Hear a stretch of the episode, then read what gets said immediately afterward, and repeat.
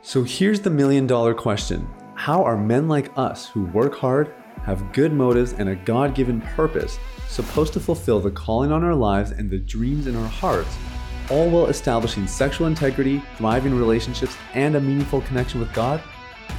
That is the question, and this podcast will give you the answers.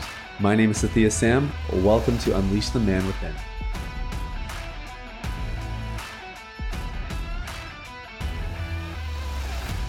Hey, hey, hey, what's up, my man? Welcome to Unleash the Man Within. Thank you so much for listening. I'm so glad you're here. Hope you're having a fantastic day. Uh, big shout out to those of you that have been supporting the podcast, leaving ratings, reviews. We so appreciate it. And the one thing that's been really cool with some of our content lately is uh, you guys are sharing it. And we're seeing this thing just go to all kinds of cool places that we haven't gone to before. So thank you. And please keep up the incredible work. Um, and I, you know, I'll just mention this really quick because I, I, know some of you are new, but you'll notice we don't have sponsors for this podcast. I'm not pushing you to a bunch of affiliate links. We may do that from time to time. We don't run ads. Um, this is not a revenue generating source for us. Um, so the only thing that makes this podcast work is you guys spreading the word. That's how we grow. We don't put any money into this because it doesn't make us any money. Uh, instead, we rely on you guys to spread the word, to share it, and I'm not expecting you to do it just out of obligation, but if there's something valuable or if you feel like this podcast is helping you, leaving a rating or review is just a really simple way to give back to us and to change someone else's life. Because as we know, ratings or reviews really can sway people into whether or not they will check out a podcast. So thanks to all of you who have done that so far. And if you haven't already, please uh, leave a rating or review on your platform and make sure you're sharing this content as you see appropriate. Today we're talking about handling accountability partner transitions. So here's the uh, here's the thing about this. Okay, for starters, I I do believe that there's value in accountability partners, and I've talked about this before. I personally don't use that language. I don't like the language. I don't like what it's become, which is kind of like, a, oh, I messed up. I'm gonna text Gary and get him to pray for me, or or you have accountability sessions and it's like, all right, so did you screw up? Who are you tempted by? Who are the girls in your life that you need to be careful around? And there's just like the, I think I think we've just missed something. And um, I'm gonna give two layers to what I believe we've missed. Number one is the importance of not shaming people and really having a shame-free approach to this whole accountability system, which is often lost when we just emphasize people's behaviors. How did you do? Did you slip? Did you not slip? Whatever, whatever. The second layer to it, though, is much more important, and that is building meaningful connection. So, my whole theory around accountability systems is that your system should be more focused on building connection than changing behavior. And when this is done correctly, what happens is in the process of building meaningful connection, the heart becomes more satisfied, more content, and it is less likely to wander to the places of pornography and sexual sin and everything else that comes with it. So this is this is like healthy accountability and we use a system called spotters. So if you've worked out, a spotter is somebody at the gym who is there, they're watching you do the exercise. They're there to catch it just in case because you're doing a really heavy weight that you're not sure you'll be able to handle all the way on your own. And so the spotter is the person who does just a little bit of lifting when it's necessary. Sometimes just the presence of a spotter is enough for us to do incredible things. And that's the whole point. We do not want an accountability system where we are so reliant and dependent on somebody else to keep us accountable because that ends up reinforcing the victim thinking and the powerlessness that we often feel in addiction. So a spotter arrangement ensures that the onus remains on the person with the, the, struggle. It keeps the ball in their court.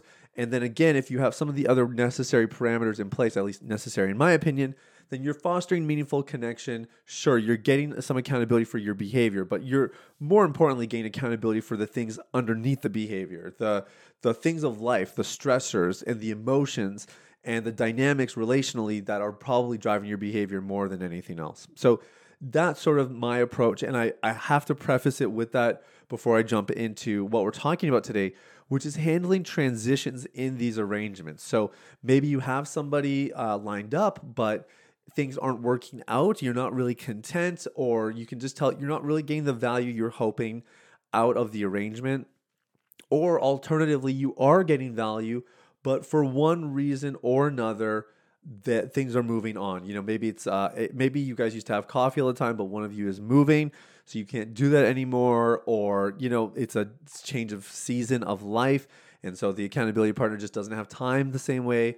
Uh, how do we handle these transitions? So, number one is we want to see this transition for what it is. Okay, uh, I want you to think of that staple person in your community that everybody knows, everybody relies on, and everybody feels like I have a relationship with this person, even though for the most part you you may not actually know them super well, but you know they're the friendly person that everyone knows. Maybe it's at your church or it's in your town if you live in a smaller uh, city or a smaller village or whatever it might be. Um, think of that stable person that everybody kind of knows. And if that person left, how would you feel? Well, you would you would miss that person. It would not be the same without them. But if that person was on, let's say they're they're part of a, a little men's pickup league that you play ball in once a week, and that person leaves, well, you're still going to keep playing ball, right? And that's the way we want to see accountability transitions. The, if you did this correctly, you are not so reliant on your spotter that as soon as they up and go, you are sent into disarray because you just don't know how you're going to get by without that 15 minute call that if that was the case, then you had a very dysfunctional accountability partnership. So we are trying to avoid those kinds of arrangements at all costs. And like I said, if you set it up the way I explained it in the first four minutes of this podcast, you won't run into this place, uh, or you won't find yourself in this place. Rather, instead, when somebody is moving on, then it's just it's just transitionary. So when when a transition takes place, this is a wonderful opportunity for you to reevaluate what do I need from a spotter in this season? Because what may be required early on in recovery may not be what's required later on. In fact, you may need something totally different because you're, you know, in the, the final stages here. And so, you know, when you first started, you could you could work with someone who's maybe only struggling occasionally or someone who's only been free for a bit. But now where you're at, you're, you need someone who's got mastery over this thing because you yourself are approaching mastery. So we want to evaluate where am I in my in my progression here and what do I need to to continue on this trajectory and to move further ahead. Okay. So the first thing we want to do is we want to just reassess and we want to reevaluate. The second thing is we want to ask ourselves like uh, who are the people that best match what I need in this season? And so usually you'll have a couple people come to mind. We've had some clients who are like, I have nobody. And if you have nobody, then you want to look for some online communities. Like, there's people everywhere, okay? Like, there's no excuse. There's no such thing as having nobody, but maybe there's nobody in person that feels really safe and you don't feel comfortable sharing with or opening up to. Hey, no problem. That's okay. That's part of it. Uh, no big deal. We're not going to hold a gun to your head but there's no excuse either. So get online, find some people. Like you got to find someone, you got to find something. Um, and so that would be the second thing is okay, where can I find these people? And then the third thing is you're gonna have to recast vision for what this arrangement looks like. And again, the first four minutes of this podcast will really help you do that. Now, let me, th- that's sort of the easy part, right? So, uh, okay, we're going to reassess, we're going to find suitable candidates or people that, that would match up, and then we're going to execute. We're going to go ask them, we're going to see if they're comfortable with the arrangement, et cetera, et cetera, et cetera. That part is pretty standard. A couple things that we want to do while this transition takes place. All right. Let's go back to the staple person in the community. So now I'm going to use my family and I'm going to use an example of when my grandma passed away. So when my grandma passed away, um, I was pretty devastated. You know, my grandma played a huge role in my life. And, you know, she was one of the most godly women I have ever met in my life. Uh, she was always supportive, encouraging. She she loved me with all her heart, soul, mind, and strength. An incredible, incredible woman. When my grandma passed away, I was not like, oh my gosh, how am I going to function? Right? It, it was not like that. It was just that, oh man, that that hurts. I, I miss her. She was amazing. And now I have a new normal or a new reality. And so there's, there's a bit of a grieving process here that can often take place. And this is what I wanted to say. This is kind of the the bonus here. Okay, two bonuses. Number one is closure is incredibly valuable. So when you have your last meeting with your spotter, do something to honor them and to celebrate what they've done in your life. That that goes a really long way for both of you. For them, it, it it's to reinforce like, okay, I made a good decision to help so and so and whatever.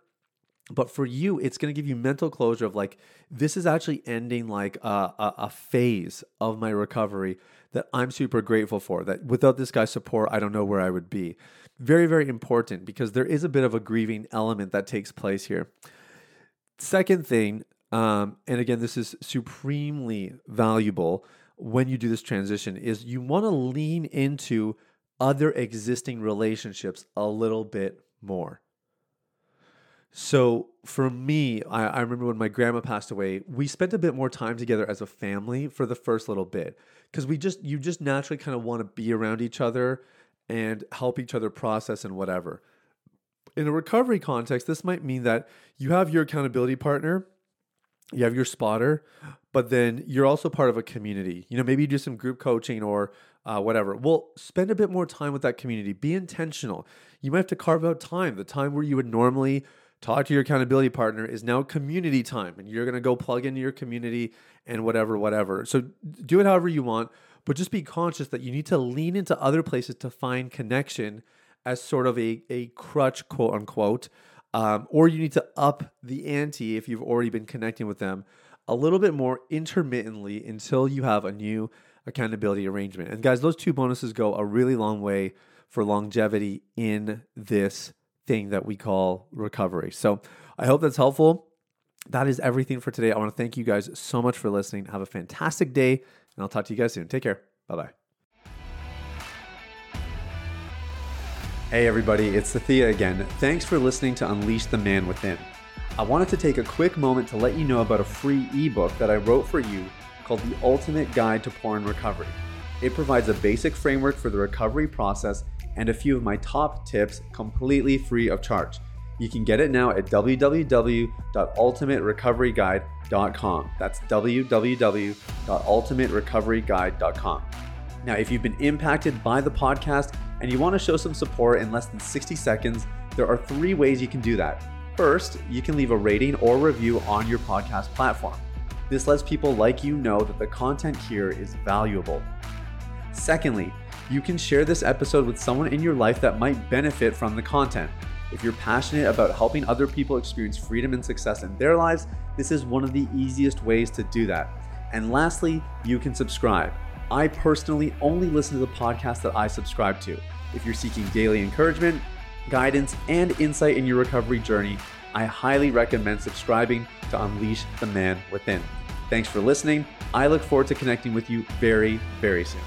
The information, opinions, and recommendations presented in this podcast by Sathiya Sam and his guests are for general information only and should not be considered medical, clinical, or any other form of professional advice. Any reliance on the information provided is done at your own risk.